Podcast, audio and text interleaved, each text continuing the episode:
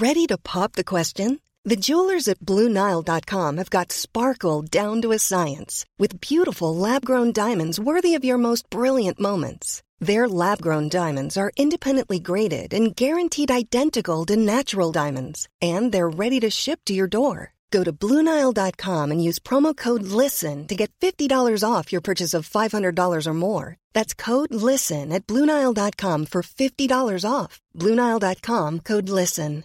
Hey, it's Paige DeSorbo from Giggly Squad. High quality fashion without the price tag? Say hello to Quince.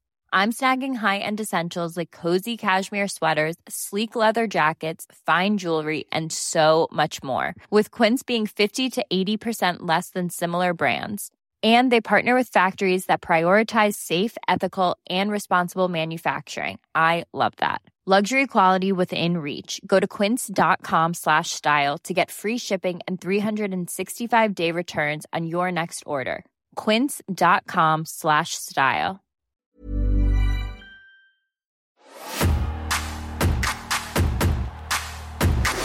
Oh, I love this Eastbound and Down. That is my favorite soul.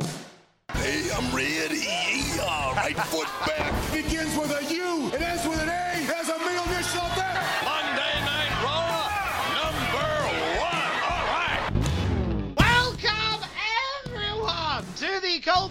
Classic Raw review as the other Cultaholic lads contemplate whether SummerSlam will emanate from a beach, from a boat, from Bridlington, or from the, the back of Vince's house, maybe, I don't know. We are here via our Iger Pro powered DeLorean, contemplating which fancy location Monday Night Raw at the height of the new generation era will emanate from this week.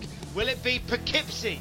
Will it be Utica? Will it be backwater nowhere? the possibilities are endless. And who be we? I be fake Geordie, radio presenter without portfolio, former Cultaholic heavyweight champion Tom Campbell from Isolation Station 24601. I am here with the bear in the big blue barcade, the locked down head pen of Cultaholic, Titan shrugged himself. If you were to offer the head pen of Cultaholic a pencil, chances are he would put that pencil into a local lockdown, basically meaning he would shove it up your bum. Because he needs a pen, because he gets it right every time. He is Justin Henry, and he is off of America. Tom, this is a very somber episode of Monday Night Raw. It is. Um, yes, the thing that we were hoping to see at Survivor Series came to pass, but unfortunately it was not meant to last. Oh, mate. It is a, Yeah. it is, it is a tough, a tough pill to take. This particular episode. Yes, it's um it bothered me 25 and a half years ago and it still bothers me now. This this is the turn for the worse. You know what? We will lament on this particular thing uh, as we get into the episode. So this, Mhm. if you've not heard this before, is where Justin Henry, writer from Cultaholic, among other things. Have you had a good week, by the way, Justin?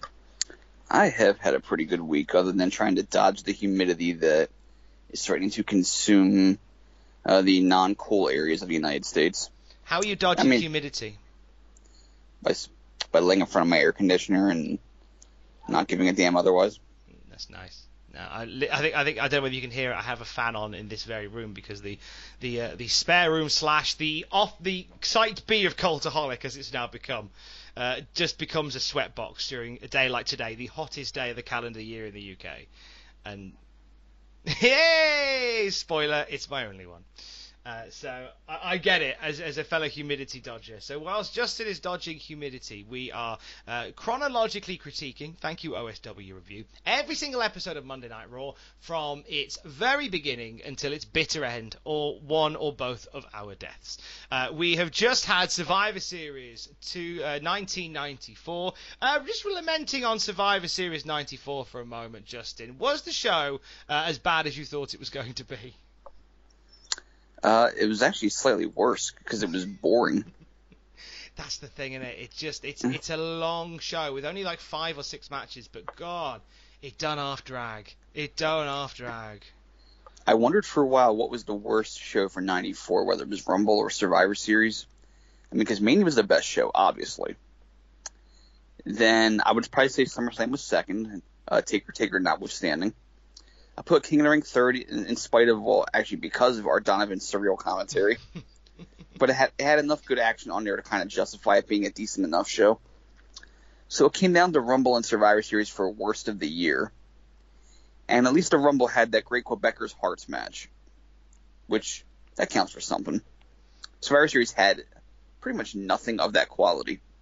In fact, it had some stuff that, that even detracted, including the uh, including the god awful uh, Lawler's team, Doink's team match, and the possibly worst ending to their bad guys Teamsters match. And it never really recovered. It really didn't. Um, despite the uh, the particular flavour of uh, that particular Survivor Series, it is part of an incredibly busy seven days in the life of the World Wrestling Federation. So the Monday before we had the final episode of Raw uh, that took us into Survivor Series. Survivor Series happened very strangely on a Wednesday uh, this week. So we had Survivor Series. We, you can listen back to myself, Justin, and Matthew Gregg do uh, talk along, walk along, watch along commentary uh, for Survivor Series. It was a it was a stroll along, if nothing else. Uh, you can listen to that on the Cultaholic podcast feed right now. And then 24 hours removed from that episode on that Survivor Series pay per view, we had a live event from Madison Square Garden. No, no. Well, no, no, not 24 hours, 72 hours. 72 hours. I shall, I shall run up that again. 72 hours removed from Survivor Series we had an event emanating from Madison Square Garden. Uh, 7,300 people there to watch a night that would actually go down in infamy. I've got the card in front of me. Justin, do you want to run through? Should we run through the card for that particular night? Sure. I love a I love a garden show, whether it's good or bad. There's something nostalgic about it. There always is something special about a garden show, a garden show, and this one in particular. Mm. Uh, the Bushwhackers beat Well Dunn in the opener. Uh, so well, welcome to WWF. Well done. We haven't really seen them on TV that much, if at all, yet, have we? No, that's why we haven't quit yet. Yeah, oh, that time is coming. Uh, Aldo Montoya was in action. He beat Kwang. This is a hell of a show already. Yeah. Just Incredible versus Savio Vega in what was sadly not a mask versus mask match in which the winner and loser were both unmasked.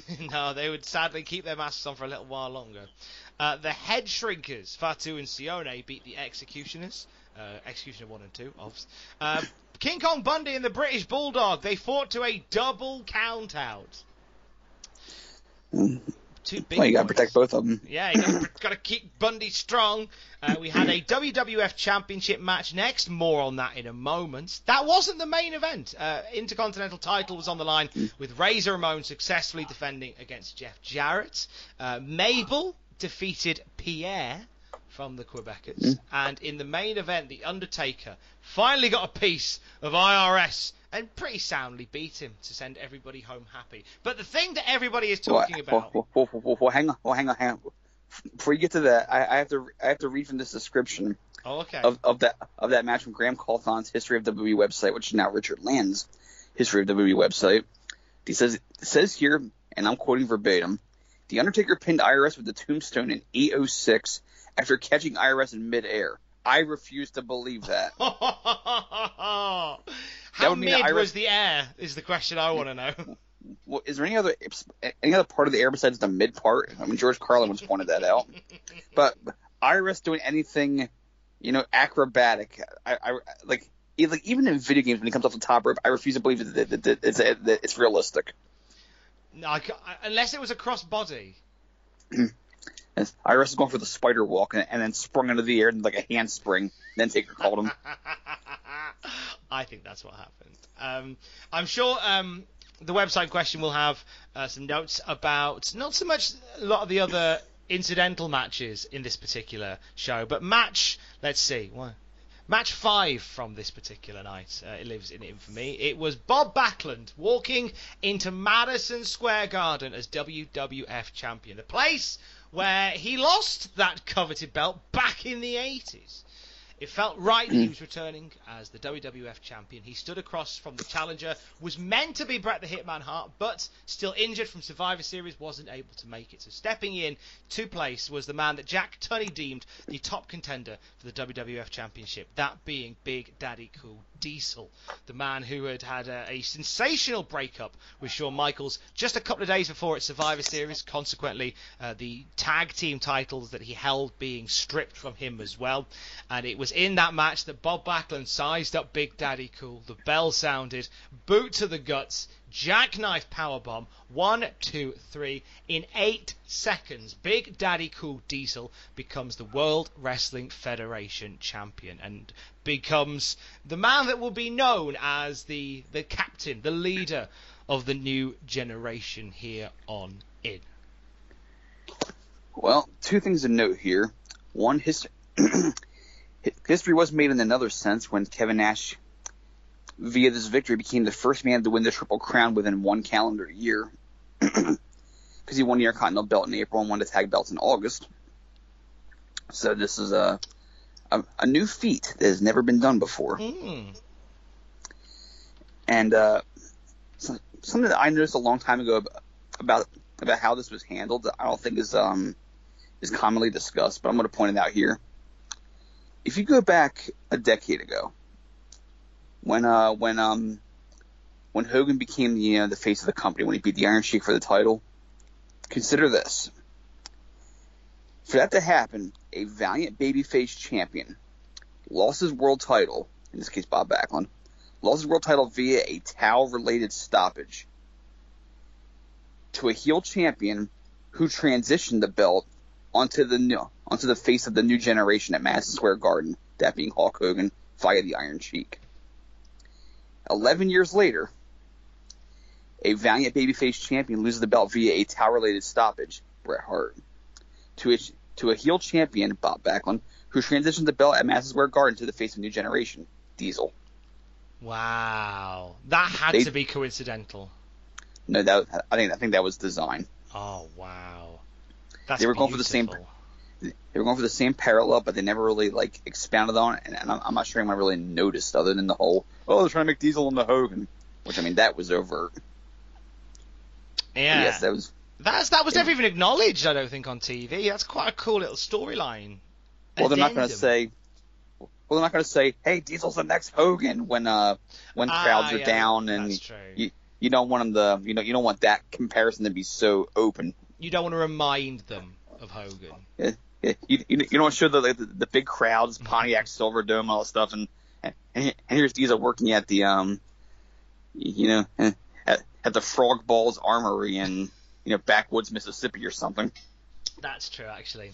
Uh, that's that's a great observation. Great observation. Love that. Dave Meltzer made some observations on this too from the Wrestling Mm-hmm. Uh, Observer. I um sure uh did. you sure did, Dave. I'm going to quote this for you. Um, Diesel, Kevin Nash, became the latest attempt to recreate a Hulk Hogan character by capturing the WWF title from Bob Backlund in just eight seconds with a jackknife on the 26th of 11th in Madison Square Garden. The title switch came three days after Survivor Series, where Bob had won the title from Diesel, from, Bret Hart, and Diesel had turned babyface on partner Shawn Michaels. The quickie title change was largely given away to anyone who could read between the lines on television on Saturday, both nationally and locally in the New York market. On USA Network's WWF Mania show, it was announced there would be a title match between Backlund and Diesel, replacing the injured Bret Hart at the Garden, and that the WWF would open its 900 number for the live commentary of the match starting at 9:30 p.m. Eastern Time. In the New York market, the title change was telegraphed even deeper by announcing that the match was no DQ, no countout, and no submissions, thereby rendering Backlund's chicken wing useless. Backlund also did an interview for the New York market, complaining he had trained to wrestle Bret Hart and not Diesel. At the Garden before a crowd estimated at 7,300, announcer Howard Finkel uh, made the announcement of the match but stated in a tease that it would be a non-title match and then exuberantly corrected himself after a supposed change of plans given to him by agent Rene Goulet, aka Wurzel. Uh, earlier in the show, Backlund did a live interview to a chorus of heavy boos, claiming that he'd be a much better moral leader than Bret Hart, while fans chanted for both Hart and Diesel. The match itself was short as it needed to be because of who was in there, with all the fireworks adding to the huge crowd reaction to the title change. Later in the show, Diesel came out to thank the fans amid another barrage of fireworks, and he was called the leader of the new generation on Monday Night Raw, live on the 28th of November, the show we're talking about today. Boy, they're really pushing this like extremely hard, aren't they? They are a little bit. You you seemed quite perplexed about the no submissions element of the match. So, I, I mean, it makes no sense from the standpoint of, all right, let's say Backlund breaks Diesel's arm, and Backlund puts him in a chicken wing, and Diesel like, I can't take it anymore, I give up. Like, I can't do anything about it. It's, it's that's not how this works. Yeah, it's true. this is like you can't stop the match because it's, it's like if you submit, it's over. Except one exception is, you know, last man standing match or a match that ends with like cage match, ladder match, whatever that ends with a different kind of finish. But if if you're going for an actual fall here, then why would submissions be outlawed?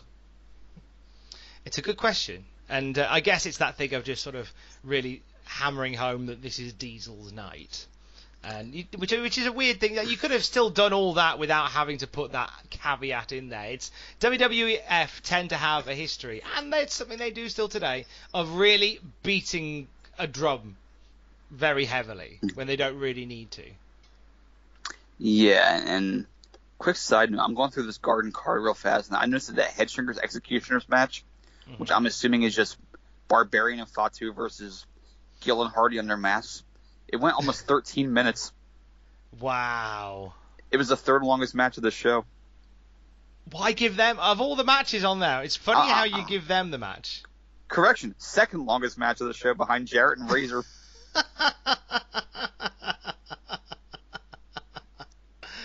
That's ridiculous. I, I wish I could have been at this show just to see what it was like. It sounds amazing. Can you are you aware of why Bob Backlund was angry after the show?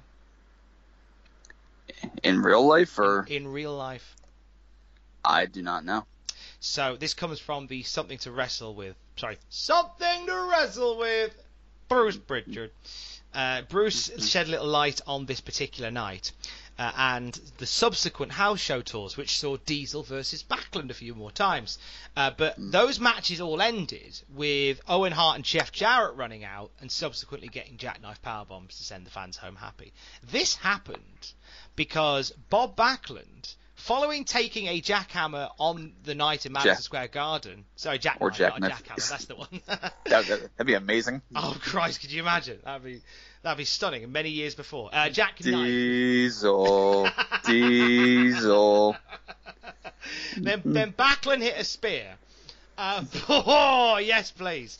Um, so if I if I've said jackhammer, assume I said jackknife. Let's not be fools about this. Not you, Justin. Mm. You listening. Um, Owen and Jeff would get uh, battered with jackknives. This is because Backlund took the jackknife at Madison Square Garden, landed badly, went to Vince and said, "I ain't taking one of them again." No, absolutely not. Just point blank refused to take another jackknife powerbomb. But they, but Vince was adamant that no, this is Diesel's finisher. We need to get this over. But we've got this run with Backlund, so that was the workaround, sending Owen and Jarrett out to save Bob Backlund but in in truth they were there so the crowd could see these this amazing feat of strength from Diesel hitting them with the power bomb. Should have sent Bundy in there. that would have been incredible. Come on, Hogan slammed Andre, and you're the new Hogan, so come on, get him up there.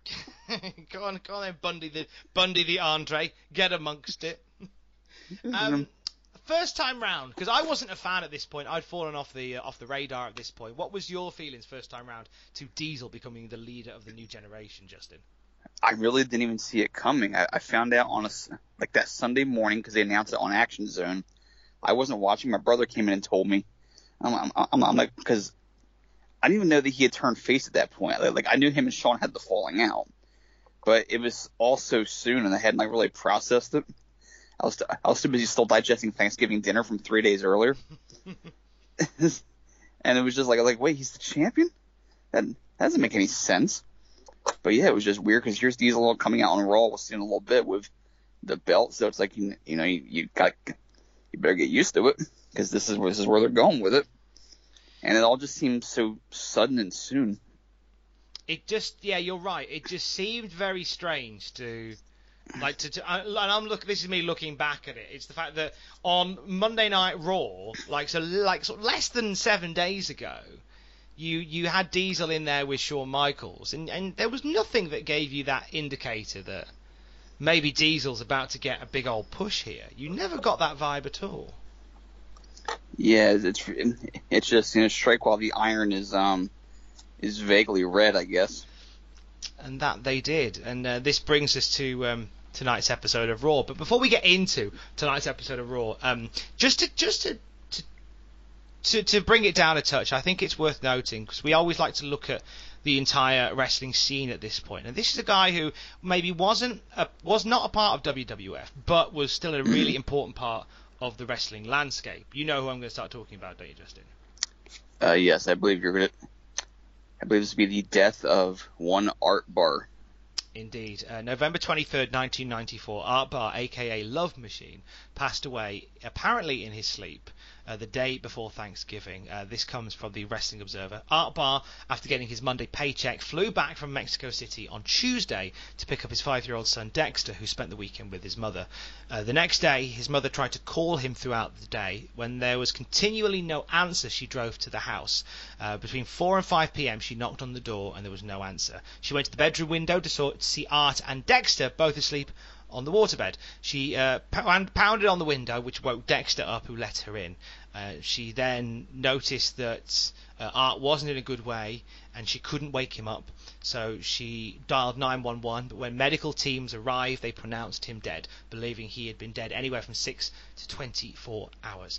Lane County Coroner Frank Ratty couldn't determine a cause of death following an autopsy um, that wasn't completed until the following Monday. Although it was heavily reported in the Mexican and Spanish language media the day after his death that the cause was a brain aneurysm, which was one of the several first day theories.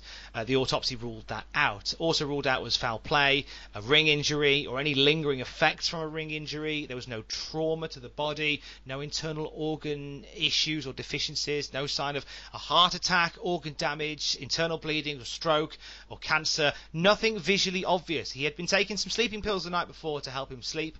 Uh, he'd had some Halcions and possibly some Valium, uh, although there was no indication that this was an overdose either. This was a very strange death that we will surely hear more about as time goes on. Uh, Konnan comments on the death of Art Barr, saying he was very high on life.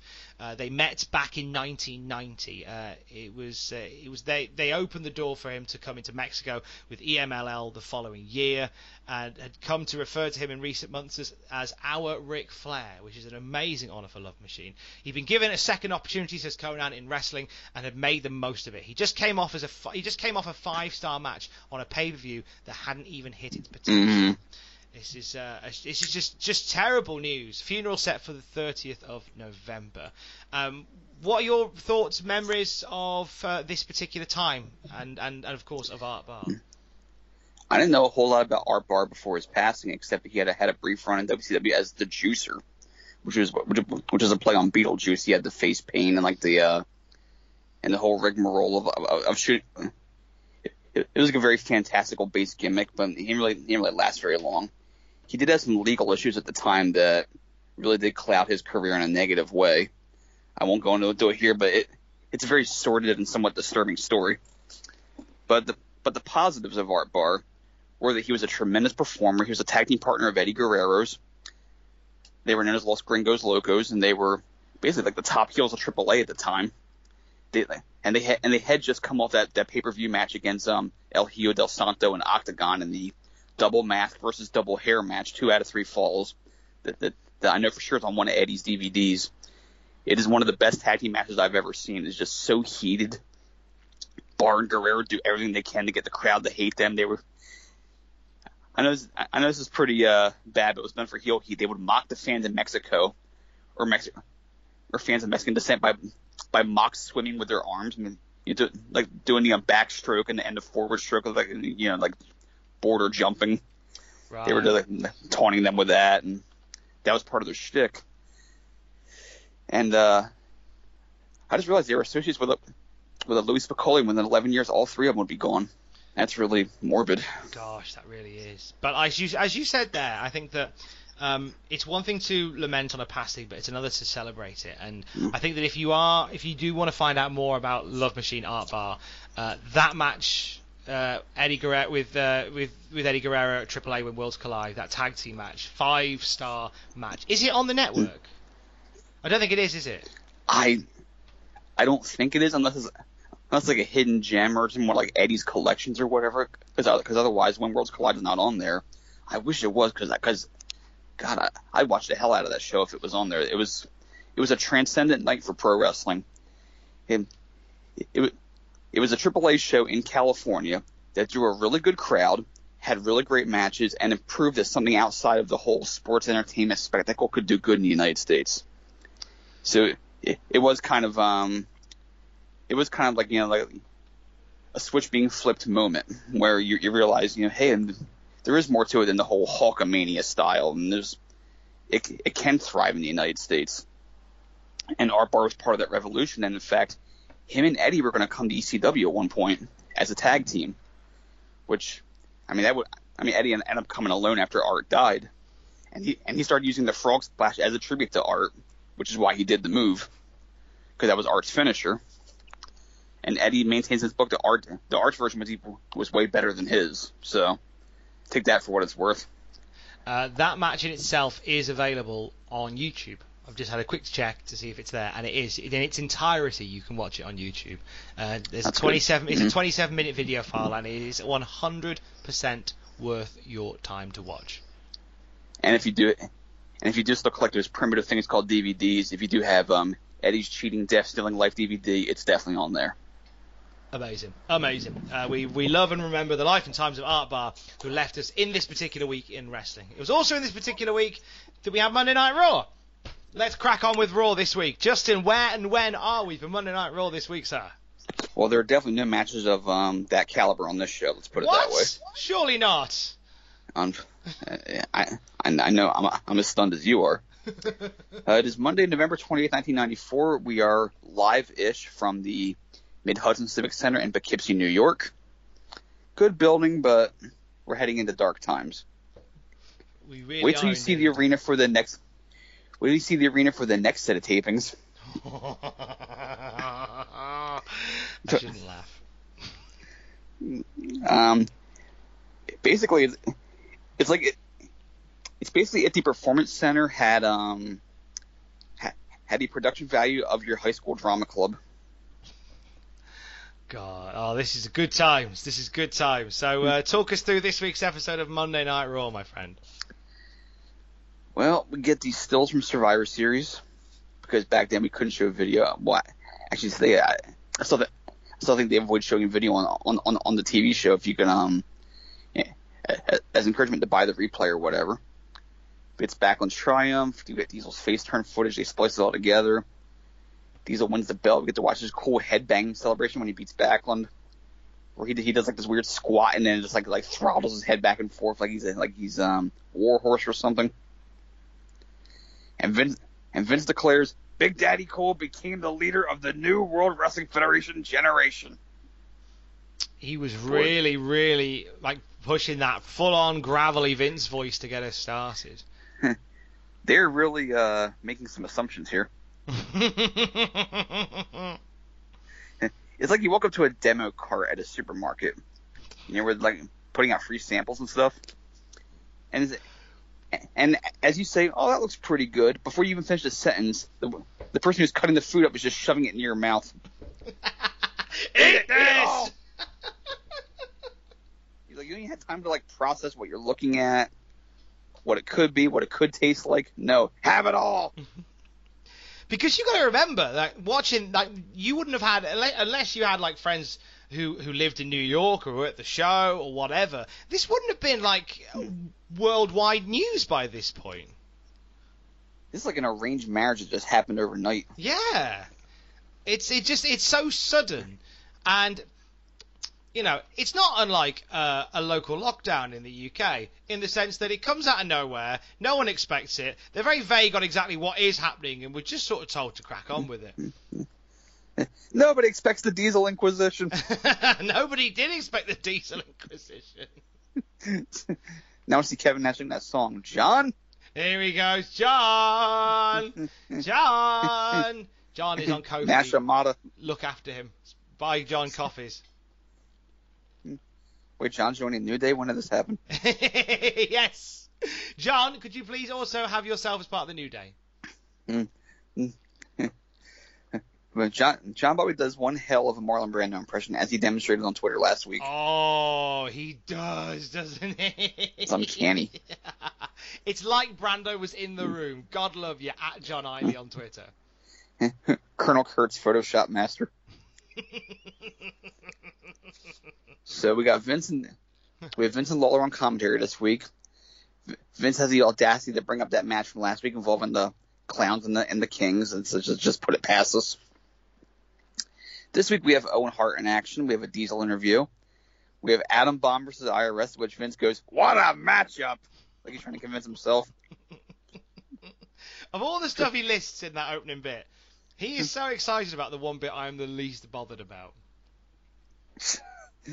It's well, I mean that's our future match on, on this live show coming out of Survivor Series. hey, say, say one thing about Vince. He knew his audience. He really d- he really does. I know you don't know what you like. I know what you like. I've got my finger on your pulse. That's a coffee table. Oh. It's a pulse to me.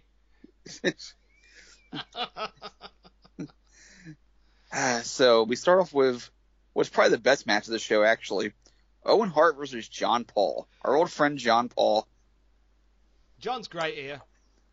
Underrated enhancement talent John Paul, who seemed to have a lot of abilities, but just they never did anything with him besides make him lose to Owen Hart and Rick Martel a lot. That's how long John Paul's been around. He was here when friggin' Rick Martel was wrestling for Oh, the he's company. been here forever. like hasn't forever he? ago. He's been here forever, and he's just always good. Like every time he's in the ring, like he's he's crisp. He's he, he looks fresh. Like it's it's almost the point where you go, was there ever the conversation about about John Paul being more than just already in the ring, John Paul? He, he could have been Aldo Montoya. Yeah, he could have been. You know what? He could have been, and he would have done it fine. But I, I guess, I guess, yeah, they their their their one jobber push per year quota has been filled by uh, the pushing of PJ Walker. Or it's always next year for um, Aldo Paul Toya. No, it's Barry next year. It's Horowitz That- next that's year. true. Yes, and the ninety. You're right. You're right. Ninety six. Who was who was the jobber du jour that got the push? Anybody that Hunter think of? Helmsley, if I remember correctly. Uh, that's right. Well, he jobbed for five straight months, but there's a story behind that. there is indeed. I noticed Owen. I noticed Owen enters alone here. No Neidhart. Yeah, I tried to look up this, and I don't think Neidhart's done. At least Oh, if no. he if he is, he's not done yet. Yeah, he's. We're getting closer though. We are getting closer. I think yeah, the bloom is off the rose with the idea of bringing Neidhart in. I think they've at this point realised he has actually got a lot to offer our company right now. No, and considering who they're keeping around, that's really saying a lot. Mm-hmm. Owen's got the towel with him, so him he and Bret's feud has gone over a year now. It has, isn't it? They just kept it ticking over. And and do you know what? There's there's worse feuds to, to keep ticking over. I gotta say, uh, I love those shadow projections they put on the mat for the wrestlers as part of the uh, production, because Owens is the Owens is the, is the playing card version of him as the King of Hearts. That was a nice touch. I love that. I like I like that a lot. Get some nice wrestling in this match as I realized that, that John Paul has late career Tracy Smothers hair, which is a nice look actually. Hope Tracy's doing well these days. Yeah, Uh, uh, last last I heard he was uh, he was not in a bad way, but uh, not in a great way, go. but he was on the mend. Well, that's good. Hopefully Tracy keeps getting better. Uh, so Bret calls in during this match because if there's one thing that will that will electrify a show, it's Bret Hart on the telephone. he um he says he's sore. He has some stretched ligaments, but he'll return around the new year. He should have added. Until then, I'm sure business won't tank with Nash on top. But But unfortunately, they don't do that. He doesn't say that. I was, too much yeah, class. it would have been too. It would have been too funny. It would have been a line that would have been clipped forever. And then Bret actually plugs the encore of Survivor Series. He says, "Was like, well, I haven't seen what Owen did to me yet, but I'm going to watch it uh, tomorrow night on, on on the encore to see fully what Owen's actions." That's a savvy yet ham-handed plug at the same time. it really is. I bet he'd be expected to pay for it at this point as well. it's, it's- it's like I wish there was a network where you could just watch it for free the next day since you're already paying for the service. Yeah, actually, yeah, the, be- the next time we'd have these this kind of ham-fisted type of plugs would be Triple H coming out going nine ninety nine on episodes of Monday Night Raw in the future. Oh yeah, that's all this company knows is ham-handed, but I guess that's part of its charm. Bret says you gotta get back on your horse and ride on. It's like something Adam Page would say. It's a lonesome dove reference, isn't it? I thought it was just referencing the fact that uh, Adam Page would one day be a future wrestling star for AEW. I think it was that. I think it's more likely to be that than a lonesome Hit- dove reference. I mean, Hitman, Hangman, they're kindred spirits. Hit hang, yes. That's very true. I'm just thinking Adam Page would have been good in Lonesome Dove. I I actually watched some of those Lonesome Dove clips recently on YouTube because like I knew for years he was on that show, but I was too young to like you know be into like a western or whatever, so I, I never saw it in its time. So I'm like, oh yeah, Bret did that. Let me see if it's on YouTube anywhere. And there's a whole reel someone put up of, of Bret's scenes from, from Lonesome Dove, and uh, oh, there's something. like like I'm a Sandra like Hogan and No Holds Barred bad, but it's um it's very directive video acting. Bret Hart will never be confused with Daniel Day Lewis. Let's put it that way. No, very, very, much- very much not likely. Hmm, That bitch, my left foot.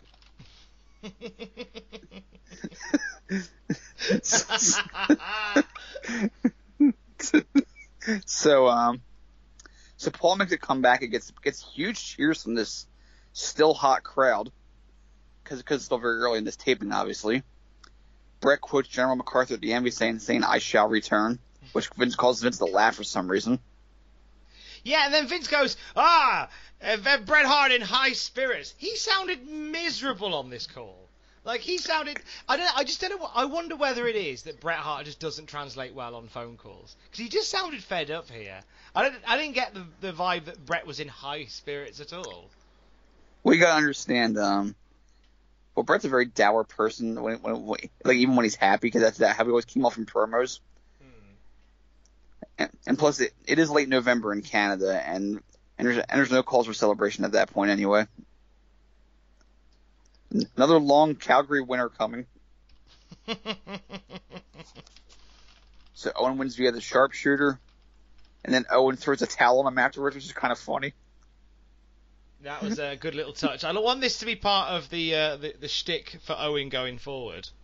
I, I mean, it's not as funny as when he put, put the glasses on somebody and then snap them back. It's still, it's still pretty funny nonetheless.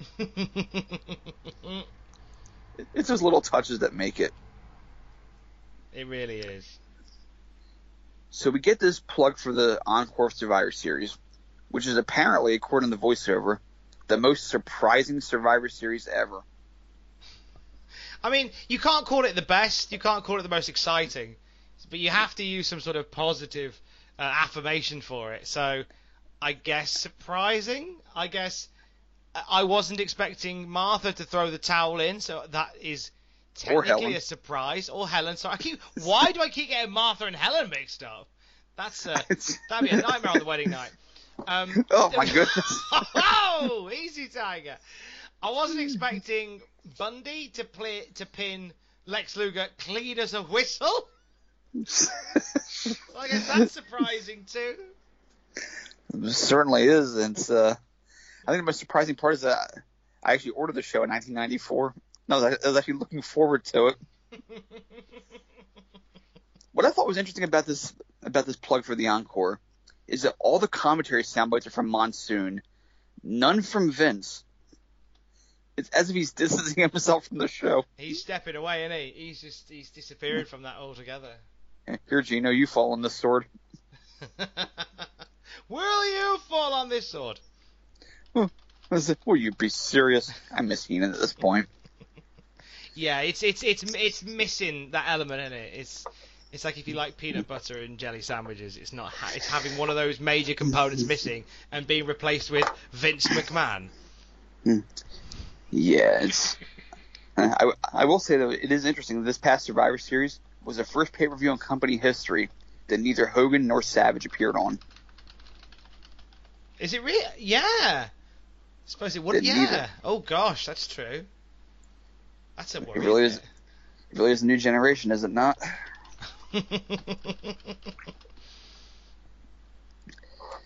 So, so speaking of new generation, Adam Bomb versus IRS. Oh, this screams new generation. We we kick off with something appropriate for this time, which is Vince wishing Randy Newman a happy birthday. Clearly, the bar is set very low here for witticism.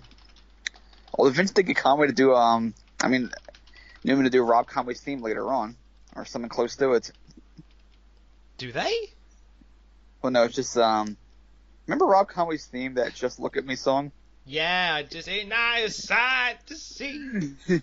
it's just like the ever, it's just like the old Randy Newman joke from Family Guy. It is, isn't it? Everything he sees. Send an IRS to the ring. He's carrying the briefcase. It's like that kind of. I never really thought that Rob Conway's music is very Randy Newman. That's how I looked at it. So Iris comes out and he's got DiBiase with him, but it's not just those two. No, they have a third man with him, and it's not Hogan joining the NWO. It is a druid. yeah. So again, did a bit of research, tried to find the uh, the identity of this druid, and uh, oh, whilst I don't know the identity of this one, I know that down the line the druid will be played by Jimmy Del Rey at one point. Well, because you. Why did the druid start rubbing himself and, and gyrating in front of all the fans? I think that's I think that was the one. That was the night. so you have a man in suspenders and a tie. You have a man in a tuxedo tracksuit, and you have a druid. It's a good look, isn't it? It's like the weirdest group of Batman villains ever.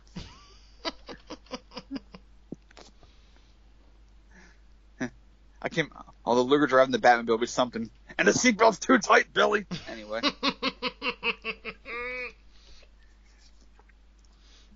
Vince informs us that Yoko's taking a dirt nap. Sounds a little callous. This is this is one hip crowd because we actually get the old school Irwin chants. yeah, I like that. Nice to see a return to that one. There's actually life in this crowd for a little bit. They they they're not a bad crowd tonight. In fact, there's a bit that I forgot to mention during the Owen Hart John Paul match, whereby um, as Bret was on the phone, as if the crowd knew, the crowd were chanting "We want Bret," which was beautifully timed. Mm-hmm. I just like Yeah, that yeah, that was definitely uh, fortuitous. Yeah, this, this crowd is hot. Of course, you know, by hour three when we get to um, final show of this taping, I'm sure it won't be so uh, so nuclear. Bomb hits his slingshot clothesline earlier in the match, which is just done as like a regular move and not his finish. That's how you know he's going nowhere. Yeah, it's it does it just this this seems to drag this match a little bit. But the most, but the most incredible part of this match is when Bomb hits a high cross body, goes for the cover. One, two. Does Iris kick out? Does he get pinned? We don't know because we've gone to commercial break. on the on the count of two, one, two, and it fades into some ad for Fresh Stridex or something. Live TV, it's a bitch. It really is. Fortunately, we do have a replay of it when, when we return. It turns out Iris did kick out because the match is still going. Wrist takes I don't over. know why they choose the, the the way they choose the matches that go long is peculiar. You mentioned yourself the the longest match at the at MSG was Shrinkers and Executioners, and then the longest match tonight is this one. I, I guess it's the one which they deem to be a star-studded match. What was it going to be? Luger versus Bert Centeno going Yeah, 15 that's- minutes? That's true. There wasn't. It was a, it was slim pickings this particular week. So, so it rode a bomb from from a uh, airplane to the ground. You said Slim Pickens. Hey, there you Hmm. go. See, Doctor Strangelove reference. Thought we'd drop that John? in Yeah. John, I want Vince riding the bomb out of the plane. John, I want Vince riding Adam Bomb out of the plane. Yes, yes, that's that's even that's even more. How I learned to stop worrying and push Adam Bomb. Doctor Vince Love. So, Bomb makes a comeback. It has no heat whatsoever. This crowd's finally had enough. He goes to the top rope. Druid shoves him off. Irish with a leg drop to the back of the head, and that's the finish. Even Vince was surprised by this finish. Just because it just seems so, just meh. I think Bomb was in full pin me, pay me mode here. He was just like get in, get out, get it done. It very much felt like a half-hearted, half-witted effort. Adam Bomb poses for trading card photo. so after the match, Bomb is attacked by this bizarre trio of uh, of Batman villains, as we said, and then Luger makes a save to a moderate response. Like very lukewarm, tepid response for Lex coming out here. Yeah, well, he's well. I'm not surprised. He's just been treated so badly. Like, and, and, and I'm not talking about the Lex Express where he was given everything and just didn't care. And it was just the fact that a week before, a week, less than a week ago, Survivor Series, he's being pinned by Bundy, clean as a whistle. Yeah, he just he makes a big comeback. He pins Tatanka. He's gonna pull us off. Oh, here comes Bundy. it's just such strange booking where you you've got this guy who is defying the odds, only to have him not defy the odds. It's it's the most half-assed version of of the Roman push ever. It's like right, for example, right, Survivor Series 03. Let's spin forward. Uh, the the Survivor Series match, Team Austin versus Team Bischoff, and it comes down to Shawn Michaels, Randy Orton, and Chris Jericho and Christian, and it's that survival of Shawn Michaels. Like like the the life is ebbing away from him, but he's just hanging in there and hanging in there. Oh my God, even thinking about it, it's great. But it's but it's Batista who turns up and power bombs the bejesus out of Shawn Michaels. That is what finishes him off. So you go. So while Shawn Michaels doesn't achieve, doesn't doesn't finish off the team, doesn't win the match. It's not out of for it's not for one to try in. Like he gave it his all, but it was other shenanigans. Like had you had Luger in that match fighting against the odds, but then had somebody else come out and attack him, say Tatanka hits him with a weapon or something, you'd have that vibe of, oh, Luger was screwed. But it was just a case of he just ran out of steam, just got pinned, done. Maybe maybe the match is supposed to keep going, but then Luger just says, "You know what? I've done enough." Like, yeah, whatever. Bundy, I'm effed. Bundy, I'm effed. I don't know. you have to carry the match. We're we're going to the finish. Sounds good. So, speaking of American heroes, but this one actually is an American hero. Chuck Norris. We get stills of him with yes. some with some great background music here. Very intrepid, very uh, rustic, old west. Even in still form, he's animated Chuck Norris. I want to see. I want to see Chuck Norris wrestle. That's what they've made me think. Him him versus Haku. What twenty hour draw?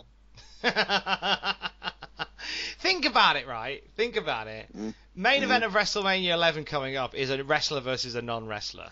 Would you have been mm-hmm. mad if it had been Bam Bam Bigelow versus Chuck Norris?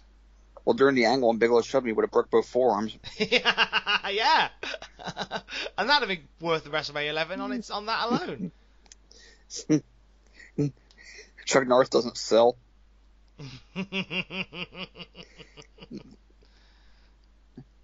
So this next match is is good for my heart here because it's a battle of two ECW legends, Bob Holly and Tony DeVito. Oh man. Bob Sparkplug Holly. He's now Sparkplug Holly. He's gone to Vince McMahon and said, "Don't, I don't want to be Thurman Plugg. It's a crap name." And Vince, to his, in all his fairness, has gone, "All right, what do you want to be?" And then he picked well, Bob Holly. Well, keep in mind, Bob probably had his fist balled up when he said it. yeah. and Vince's head against the wall. Might we have. Could, we could talk Wouldn't about surprise me. See, we came to an agreement is I, I said I wanted to be Bob Holly and he wanted to live. So eventually we came to a, we came to an understanding. I like Thurman Plugg, and angry Bob Holly like Bob Holly. So we compromised, and he's now Bob Holly. It's a hell of a negotiation. Bob Holly should be my agent. More than likely. he definitely should be. I want five million a year. Vincent want to pay me five million a year. All right, let me give let me get my agent in here. And Bob Holly, all of a sudden I own the company. And it's funny how that works. so uh, we learned during this match that Bob's going to be in a race this weekend called the Snowball Derby. Or as uh, it was called, the, the Powerpuff Derby. Pretty sure it's not how that works. That was what Jerry Lawler called it. Oh yes, well Lawler's making the obvious joke, although he he did make me laugh during the um, Owen Hart John Paul. Wasn't actually it, one of the first two matches he made. He made a joke about I think it was like IRS like buying toys for kids or, or, or buying kids batteries for Christmas and saying toys not included. That was kind of funny actually. That was good. I like that a lot. Well, the Snowball Derby, I did some research on this because I'd, I'd never even heard of this race. It's um apparently apparently it's been run every year since 1968. And apparently, in 1994, for the first time ever, a woman won the race. Oh. A woman named Tammy Jo Kirk. So the, the race was at least historic for that reason. Well, there you go. I can't find any info on how, on how Bob Holly finished that race. No, I, I little look, and obviously he's into his cars and all that stuff, but uh, no no news on how he did. I'm I'm going to assume not that well. I'm just making an assumption. I could be totally wrong. He, he may have come in second for all we know. Uh, let's just assume he won, just in case he's listening. Yes. Sorry, Bob. Um, so for this match, we get uh, Holly hitting the best dropkick in the business, or one of the best dropkicks in the business. It's a decent little match. Vito gets his offense in. Vince cautions other drivers from making Bob Holly angry during. So apparently there is some credence to that story about, about Bob demanding a name change and Vince. Okay, so, yes sir. It's like I want I want the world title. If if he'd just done that, he could have gotten it. That's yeah, exactly. oh, my mic's just come off. I can't. There we go. I've had a mic malfunction. It, I think that was the spirit of Bob Holly doing that. Yes, Bob took a whack at your mic. Anyway, Holly takes over at the end, hits a fl- diving clothesline for the finish. Just a typical squash to put Bob over and to plug a race. Yeah, that was it. Was I mean, I like it. I like the fact that they are pushing the the race that Bob Holly is in. I mean, they kind of should do that. If you're going the whole race car driver gimmick, then you might want to plug the fact that he actually does, you know, race his car once in a while. exactly. A lot can happen in three years, like a chatbot may be your new best friend. But what won't change? Needing health insurance. United Healthcare Tri Term Medical Plans, underwritten by Golden Rule Insurance Company, offer flexible, budget friendly coverage that lasts nearly three years in some states. Learn more at uhone.com. Quality sleep is essential. That's why the Sleep Number Smart Bed is designed for your ever evolving sleep needs. Need a bed that's firmer or softer on either side? Helps you sleep at a comfortable temperature? Sleep Number smart beds let you individualize your comfort so you sleep better together. JD Power ranks Sleep Number number 1 in customer satisfaction with mattresses purchased in-store. And now, save 50% on the Sleep Number limited edition smart bed for a limited time. For JD Power 2023 award information, visit jdpower.com/awards. Only at a Sleep Number store or sleepnumber.com. Ever catch yourself eating the same flavorless dinner three days in a row? Dreaming of something better? Well, HelloFresh is your guilt-free dream come true, baby. It's me, Keke Palmer. Let's wake up those taste buds with hot, juicy pecan crusted chicken or garlic butter shrimp scampi.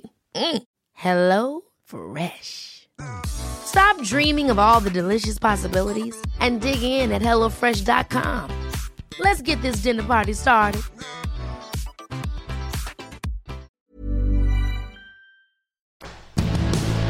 We have a debut vignette for a character who will be on WWF TV for the next oh, three and a half years, roughly. Henry Orpheus Godwin, or just Henry Godwin, or if you prefer, Hog. You get it? Cause pigs. Because you see, he's a hog farmer from Bitters, Arkansas. And, and this is made evident by his vignette, which features a pigsty, bunch of pi- bunch of little pigs running around, and in his big gruff Southern accent, he tells us he's the ugliest, meanest, nastiest hog of all. And when I get to the WWF, I'm gonna be in hog heaven. Now, I'm amazed surprised. Bitters, like, Arkansas. good. Bitters, Arkansas isn't a real place. It, it isn't. Because I googled Bitters, Arkansas, and all I get is links to Henry Godwin.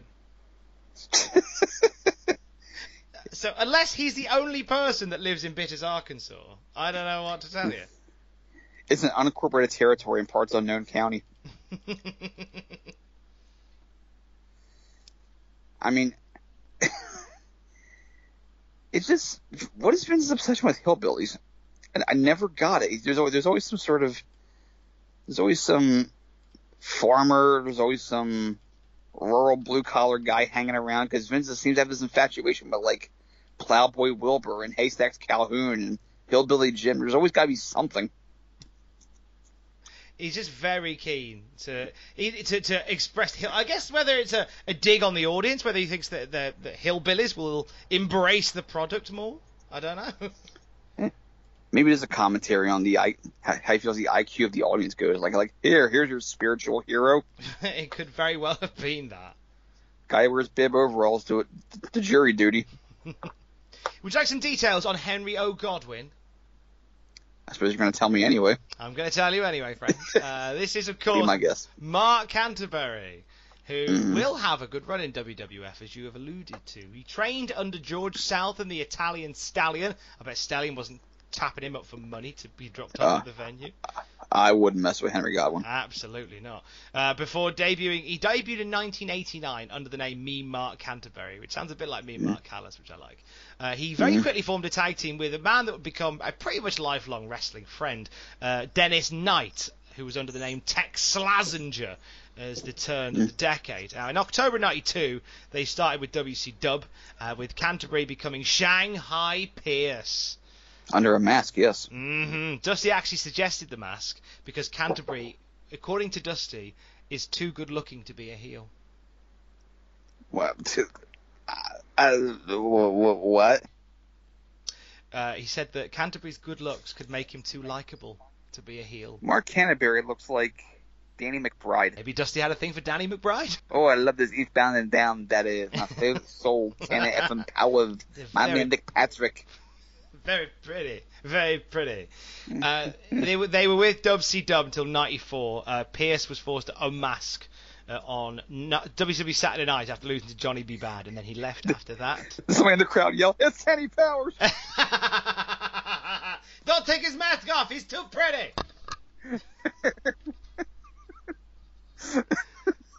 Don't unmask him. You'll you'll turn all the women against us. Hey, it's Enrico Palazzo. Uh, yeah, so he left in '94, uh, started '94, and has now resurfaced in the World Wrestling Federation. Vince McMahon is keen on a on a big, menacing-looking guy, and Henry O. Godwin very much fits that mold. So here we are. I need to watch Fall Brawl '93 again and watch Henry Godwin take on Ice Train. Careful that you're not bedazzled by his good looks, though. Who Ice Trains? I agree. Exactly. Ice Train's one of the guys that should have made it, but he just didn't. I can't figure out why. there was something missing with Ice Train. I agree though. Like there was there was something warm about him, but there was it was just like a tiny little thing missing somewhere. I can't quite put my finger on. He was fun to watch. Go back to watch him and Scott Norton team as Fire and Ice. But anyway, enough fun stuff. On to Lex Luger. Lex Luger versus Bert Centeno. So we get this small child in a jumbo-sized T-shirt as Luger's flag bearer. It's like Maggie Simpson wearing that onesie. So Vince calls Luger's performance at Survivor Series, and this is a direct quote: "Tremendous." That's quite an editorial there. Has Luger done anything tremendous in '94 at all? Besides have a passable match with Diesel in that one Raw. He mm, he didn't sell out, but he might as well have done. He, uh, Wait a year. He, Wait a year. He's oh, um, no. This has been a really unremarkable year for Luger. It's they they've completely given up the ghost on Luger, and you know what? I don't blame them. I really don't. I feel like Lex Luger was given the world, and he was given the world on a plate, and he looked at them and said, "It's too it it's too salty. Take it back." That's what I feel. Like I feel like Lex Luger had the, the, the biggest opportunity within that company. And Well, you do. S- I'm sorry. Go ahead. no, I, and I feel like that. I don't know whether it's a lack of lack of talent, lack of interest, lack of care. It just squandered it. Just squandered it. I think it is lack of interest because you watch this match and and we get the Luger formula for all enhancement talents. It's when you watch a Diesel squash match from any point this past year here, he annihilates his opponent. Mm-hmm. He goes in there, he just throws him around, ragdolls him, boot to the face, uh, snake eyes, jackknife. The guy just gets pulverized by this powerful monster, Kevin Nash. Luger gets in there, he's putting him in hammer locks and wrist locks, and it's like, you're the muscle bound Superman. Beat his ass. Mm-hmm. It's just, like, what are you doing? Like, I mean, I might have to agree that Diesel's a better choice for champion at this point than Luger. If you're going for some sort of Hogan-esque clone, I might go with Nash over Luger just because Nash actually seemed to put some effort in. And uh, this might be this sounds really weird saying because getting you know the whole knock on Nash that he was somehow lazy or whatever. No, Nash actually could actually squash somebody and make it look like a squash. Like Nash understood what his role was. He was the killer, so he gave you the killer. Luger's the guy who's doing wrist manipulation while she's kind of standing there, like not really knowing what to do with his shoulders. And you just, that's what you got. Just a guy who didn't quite have the the right mindset and didn't really didn't really embrace what he had going on. He doesn't have Stinger Flair to tell him what to do. No, I think that's uh, it, it, it's true. I think he needs more guidance. I think it was if he I don't know how much ah, you say that, but in '93, like surely he was given every bit of guidance. But I did it with, but in '93, I guess uh, the vibe I got from watching like the Lex Express stuff was he couldn't be asked. Like he just wasn't bothered about all of this. Like the fact that mm-hmm. within like a couple of trips on the Lex Express, he decided to bin off going on the actual mm. coach and just flew everywhere. Mm. Just like mm. gave up on it so soon, and just every time you saw him, he looked fed up. Like, mate, you are being handed like the wrestling industry. Embrace it. Why aren't you embracing it? I just, I'm so baffled. So this year has been a, a damp squib for Lex Luger, and it's, I think, a lot of it is his making. I was watching a shoot interview yesterday with, with, with Sid Vicious for a future piece for Call to Hawks. Minor uh, spoiler there. Oh. And he was talking about how Lex Luger was so unfriendly backstage and was just completely aloof to everybody and everything. And and just and also Chris Jericho, one of his books, talking about the first time he met Luger, was backstage at a show for WCW around '96, I guess. He said hi to him, talked about how cool it'd be to work with him, kind of like you know, sort of markish. And Lex, he, he says Lex kind of just sneered at him and says, "Who are you?" Oh God. Like this is like Lex seems to be like on his own planet half the time, based on just many stories I've heard. Oh man. Like, like Hogan may be a BSer, but at least he, at least he knew how to engage people. Yeah, he was actually clued into what was happening. Yeah, Hogan had great awareness, which is probably why he made more money than Luger. I think that's a, an understatement, but absolutely, yeah. And, thi- and this again, this match is just an example of that. Like this is Lex Luger, like maybe an opportunity here for Lex Luger to reinvigorate himself, but we're just watching him get at some points bounced around by Reno Riggins. or or Bert Centeno in this instance. Bert Centeno rather than Reno Riggins, and and and you know what? It's it's one of the I get it. Like I on NXT, you see a lot of that. You do see like the guys come in and have somewhat prelim matches, but the guys get a shine. I'm not against that. I think it's nice to see it, but in this circumstance, like this isn't a guy on the bubble in WWE. This is a guy who's been flown in just to showcase. So Luger is a guy that needs the rehabilitation. Luger should have just mowed through him. This should have been a new, invigorated, angry Lex Luger who has had, who could, you could play off the idea that he's had the world in his hands and it's all slipped away. And it's like, oh my god, I'm just annoyed and I need to get, I'm annoyed with everybody and myself. I need to get back. And this could have been the start of something where you just have him mow through Bert. And that didn't happen. You can give your opponent your the, the enhancement the enhancement talent, you know, some shine, give him some offense. That's that's fine, but you still have to get your essence across when you make your comeback and, and snuff them out. And Luger's essence at this point is to just be passive. Like, but still, in spite of all that, I realize we've gone on a lot about Luger here. Three interesting things happened during this match. Okay. okay. One, we learned where the Royal Rumble is going to be in Tampa. Two, Lawler discusses one of the greatest finishes to a football game ever from the day before when Dan Marino's Miami Dolphins beat the New York Jets on one of the coolest bits of um, trickery I've ever seen in my life. It was so simple yet. I could explain it, but you're not a football fan unless you're fascinated by it. Well, explain it anyway, because there'll be people listening that are football fans. Okay, well, you know who Dan Marino is from Ace Ventura, correct? I do indeed. Okay, they're playing the New York Jets and they're down by three points late in the game. Now, I don't, I don't know how much American football you've seen, but you know how like, are you aware that if you spike the ball as soon as it snaps, it stops the clock? Um, yes.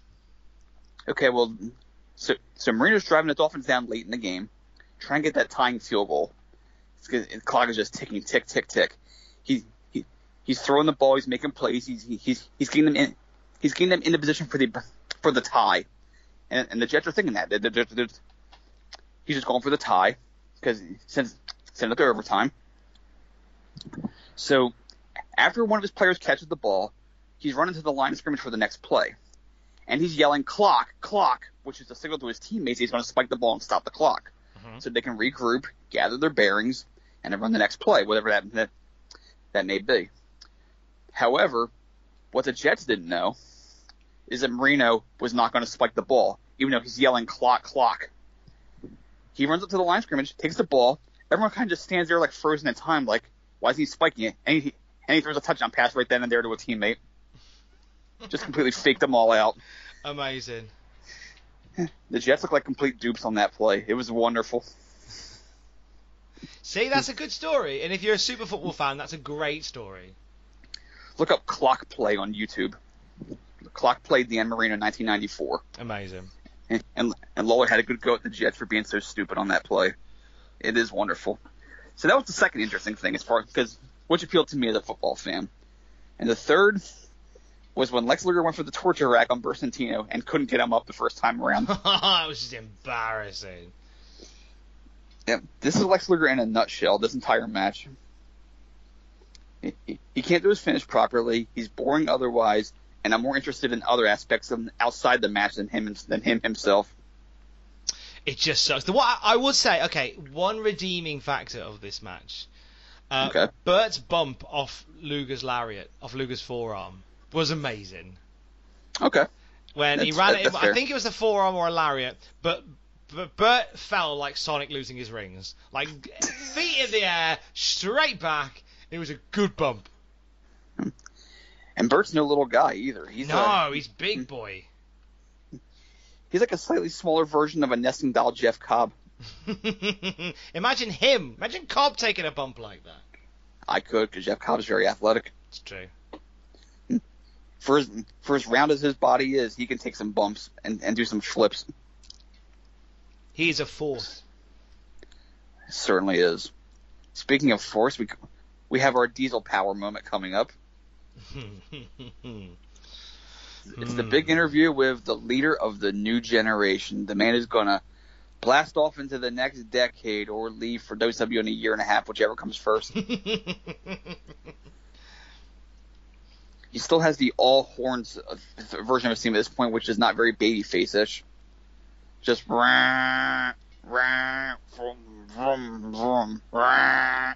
Vince Yep, gave him a very cluttered announcement to the ring. I thought Do you have it verbatim? Because I didn't write it down. uh, it went along the lines of, "Ladies and gentlemen, the new Big Pop WWF champion. He's six foot. He's seven, seven billion pounds.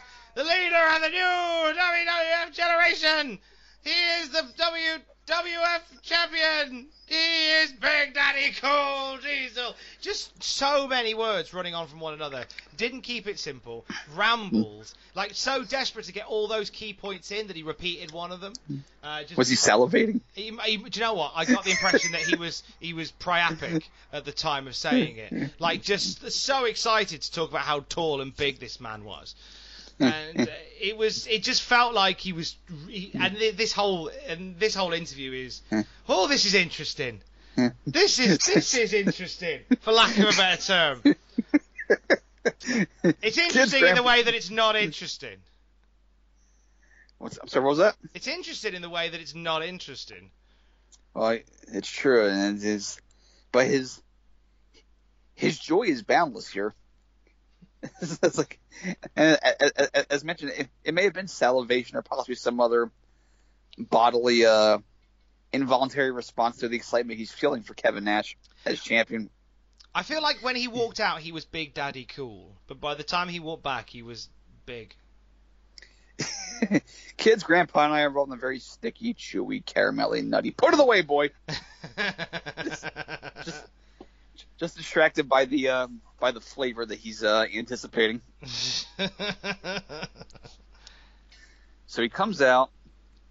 He has the corner pyro and the ceiling pyro, which is um that's a lot. I thought he was going to get the Rockets Red Glare as well from Bulldog, because Vince loves to call it.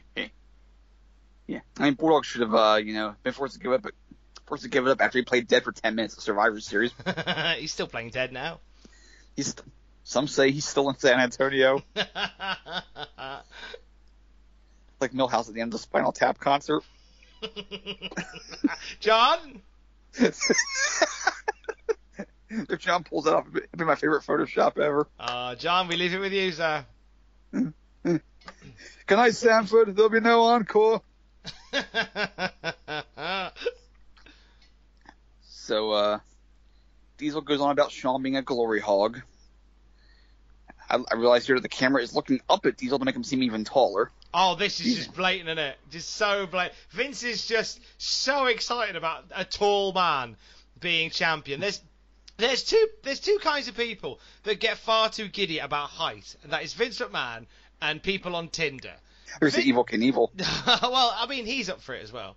But like Vince is just uh, like every element he every chance he gets is like, oh look how tall this guy is. Like yeah, he's tall. We get it. It's it's fine. it's incredible.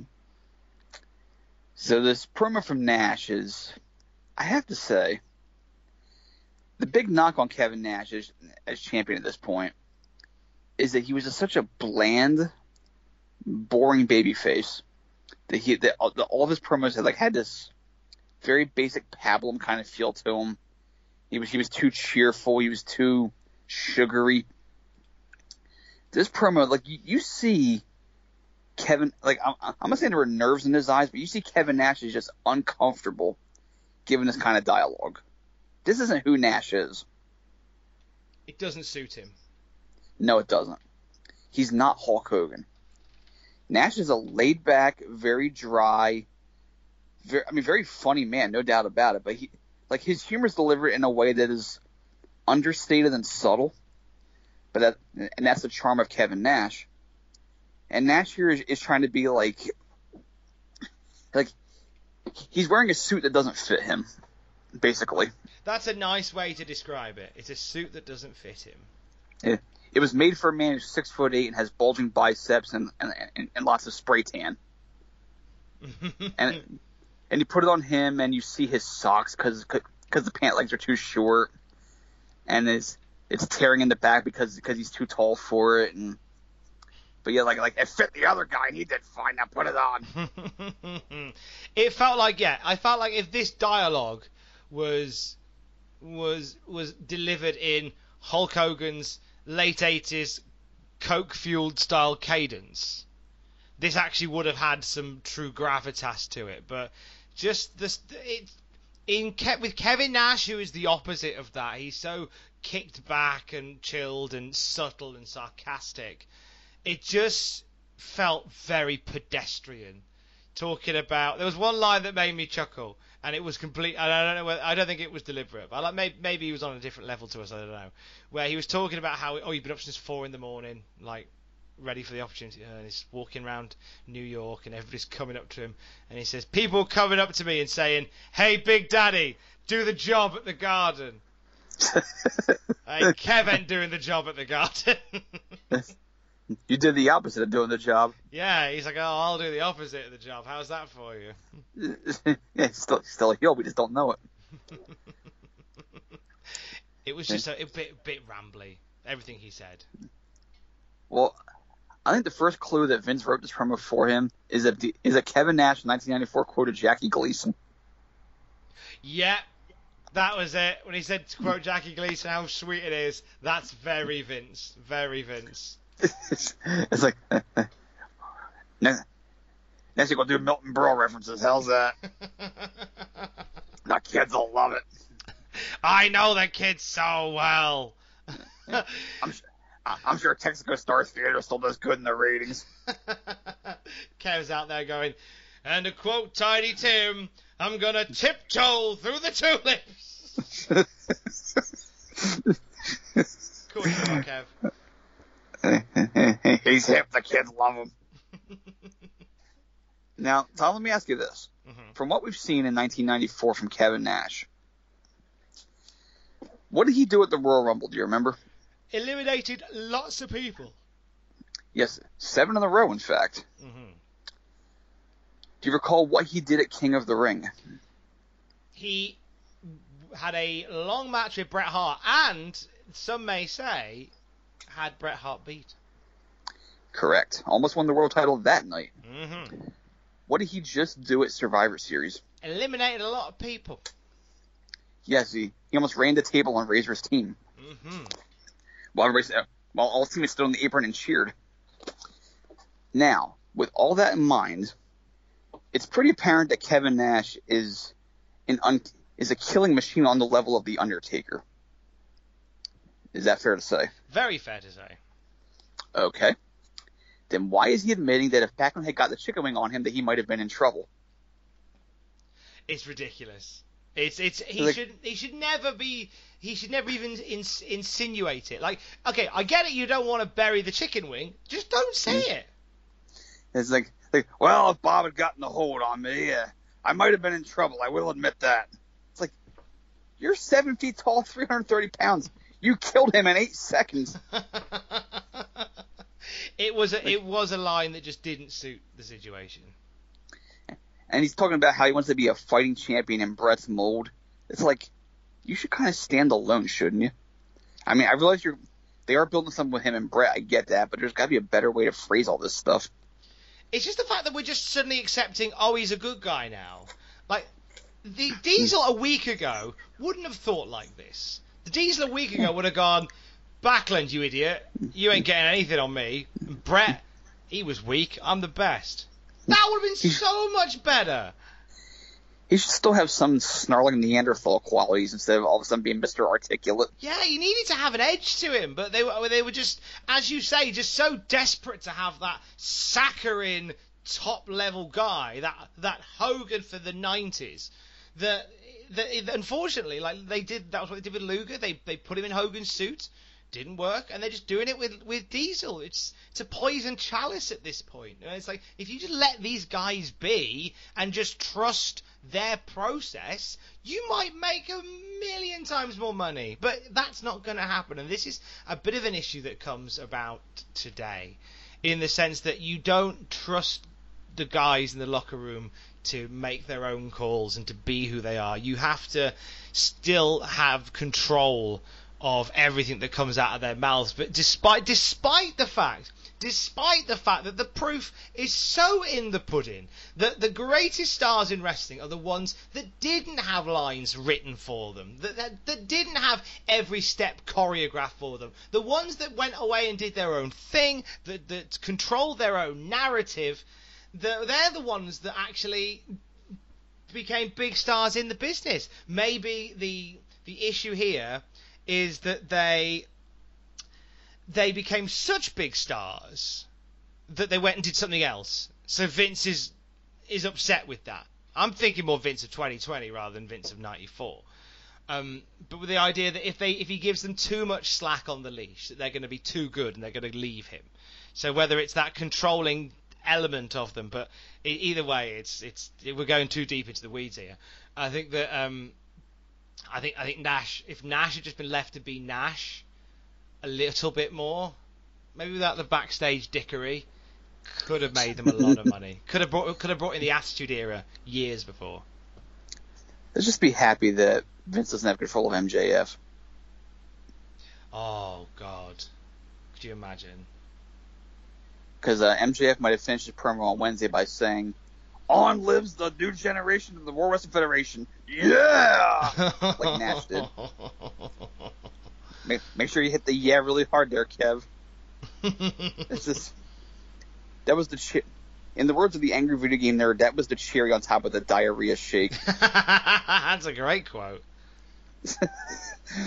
it was uh that was not Kevin Nash's finest promo by any means.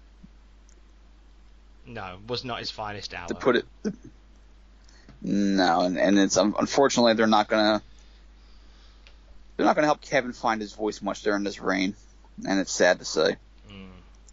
But you know you uh you reap what you sow. Yes. Next week's episode of Raw, Jeff Jarrett versus the British Bulldog, in a match that is actually oddly significant. Oh a match that will prove historic and uh, with a little bit of hindsight, because it may feature somebody's first appearance with the company. Oh, well, that's a teaser, yeah, huh?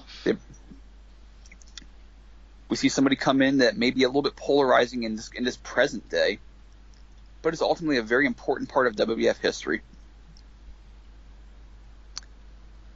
Until then, we have Heavenly Bodies versus Gary Scott and Buck Quartermain. You were going to say something? No, no. I was, uh, I was, I was intrigued. I'm intrigued for next week because I have no idea what this is going to lead to. Oh, you'll see. The, the minute you see him, you'll know. Okay. So we got Heavenly Bodies versus Gary Scott and Buck Quartermain in the 950 Def slot.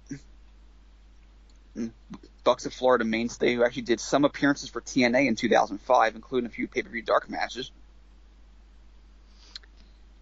He's quite significant, course, yeah. He's he's quite prolific in this particular role. Yeah, Buck had a pretty good uh had a pretty decent career for an enhancement guy, all things considered. And it's quite nice in this match. He's in there with the guy that trained him. Dr. Tom? Jimmy Del Ray.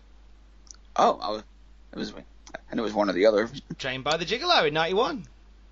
How about that? Following a, a run in the Canadian Football League. I assume it's probably the bodies that gave him the ride up. I imagine it probably was. Certainly would have been Italian stallion. a little, little bit different, a little bit different. So Backlund arrives during the match. This match is just a backdrop for Backlund to rant and rave on commentary. He vows to overcome. He vows to recover from the adversity. And he and he begins by no selling all of Lawler's jokes completely. One thing I love about Bob so much is that he never seemed to like interact with people. Everyone was just like noise, was like noisy background to him that he kind of just like acknowledged with like a look and then he'd look away. You, it's hard to imagine Bob sitting there like, like having like a real conversation with somebody, like a back and forth. It's uh, it's it's interesting, and I like it because there is there is this this weird glint in him at the moment where I I almost feel intimidated by the way that he is here. There is an eerie calmness to Backlund, mm-hmm. despite the fact that he just lost the WWF title. In quick order in the grand scheme of things. Like there's an Huh. eeriness to him that I'm very intrigued by. Well, he- he's still very perturbed by the whole thing, obviously. I, I, I did love in the Observer when Meltzer called, called him based on his bow tie and suit, his nutty professor look, as I'm picturing Bob Backlund going, Glavin. really? Well, I mean, I kind of see it, but he, I mean, he doesn't, he doesn't have the bowl cut or the glasses to be to be the nutty professor, but yet I can still kind of see it though. Okay. I think it's more Howdy Doody meets Pee Wee Herman, but that's beside the point. Either way, it's a strong look. It is. So, uh, says being humble got him nowhere, so he changed. He's going to bring morality back to the world. He says Diesel is a Neanderthal, and he says, and he says in this modern world, and this is a borderline quote here: children are throwing people out of windows, mothers are killing their children. he says this. It's a great line. Bob Backlund's the most interesting announcer this company's ever had. or I if we if we were still doing the uh, the, the scale, he would have shot up there in this short appearance. it would have exploded. if Bob Backlund had a pamphlet, I'd read it.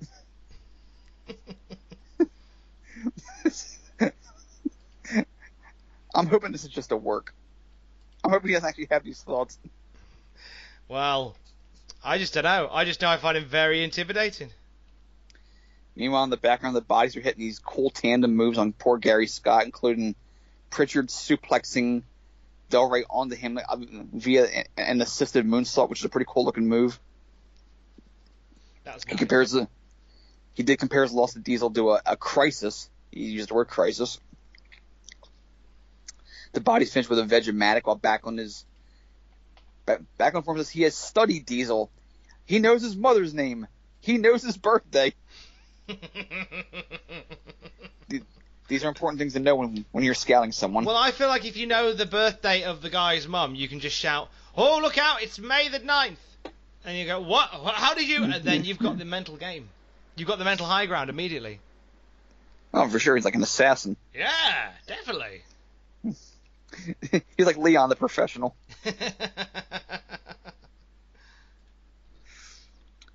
So the promotional consideration ad cuts Bob off, which is very, very rude, even though it is for the Raw video game. So then we come back to uh, them, uh, all the guys at the desk, and Vince forces back on the watch that match footage of him losing to Diesel again, which is just ignorant. I'm calling the man was traumatized by his loss. Don't rub it in his face. But then Backlund, in a moment that I'm sad never came to pass, he vows to procure the chicken wing on Vince.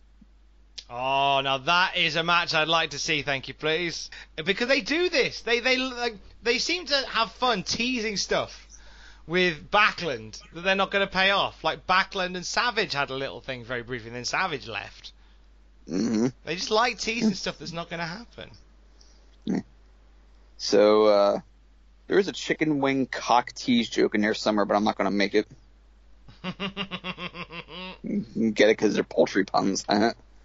I'm with you. I'm with you. I'm with you.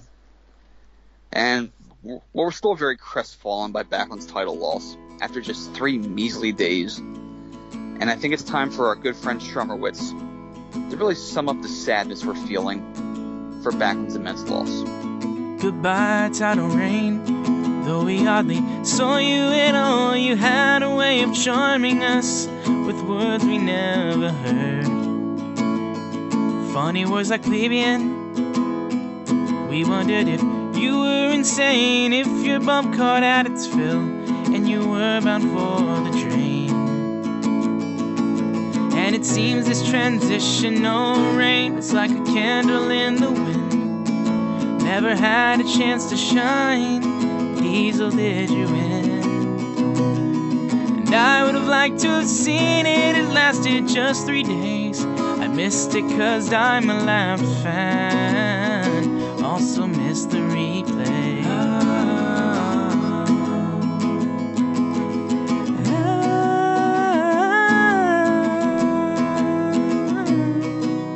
Mr. Backlund rose unlikely. Star in 94, battling the whole new generation. Got the chicken wing in store. And then you got the shot, the shot. On a cold November Eve, procure the hold on to bread, giving us a champion which I believe. And it seems this transitional reign is like a candle in the wind. Never had the chance to shine. Diesel, did you win? And I would have liked to have seen it. It lasted just three days. I missed it cause I'm a Labs fan. Also missed the replay.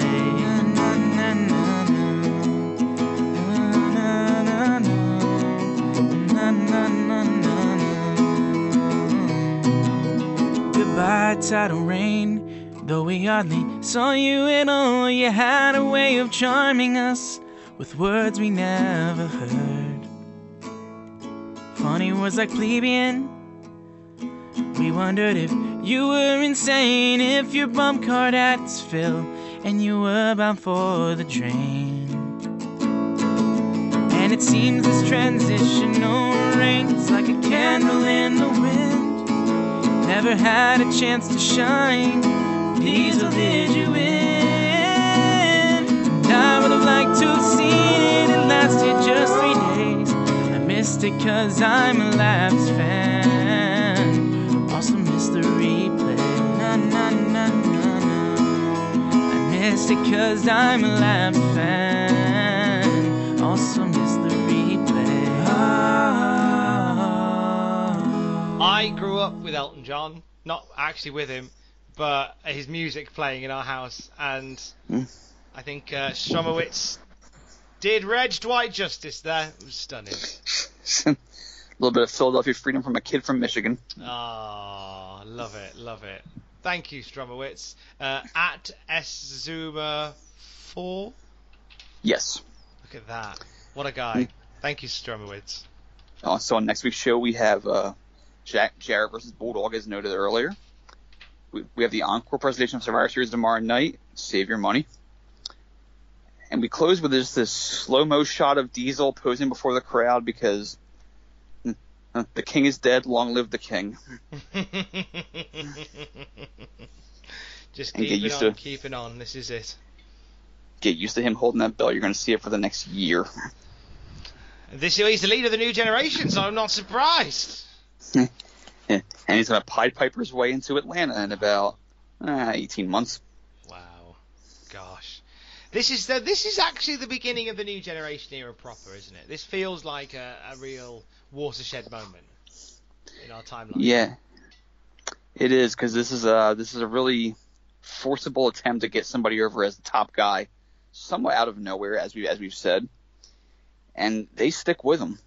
95 is defined by Diesel's reign, which was a flop, and you can't really say it was all his fault because he wasn't put in the best position to succeed, given his some of his opponents that he had, some of the stories he was in, the the dearth of talent on the roster as a whole, the show as a whole, really began to fall apart.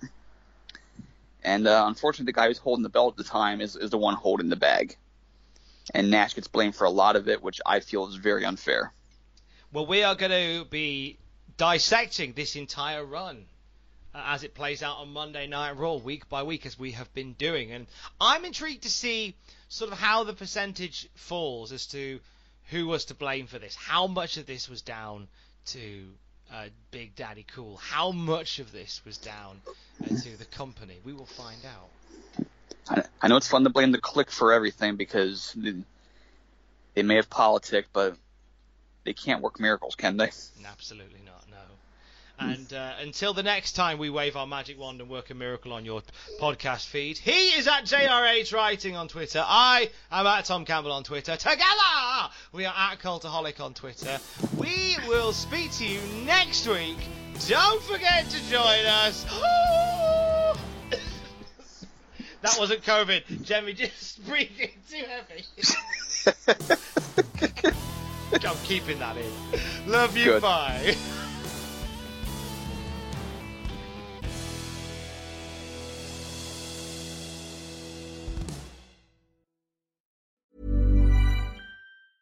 Planning for your next trip? Elevate your travel style with Quince. Quince has all the jet setting essentials you'll want for your next getaway, like European linen, premium luggage options, buttery soft Italian leather bags, and so much more. And is all priced at 50 to 80% less than similar brands.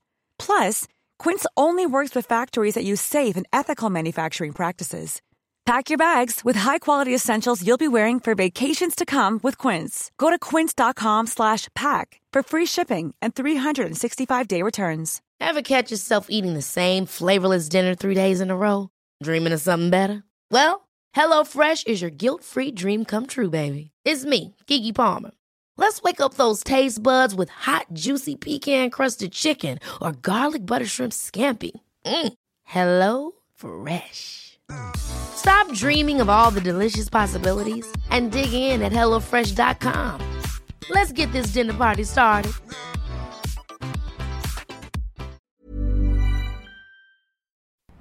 For all the wrestling headlines in just 10 minutes, search Cultaholic Wrestling News on Apple, Spotify, or wherever you get your podcasts from.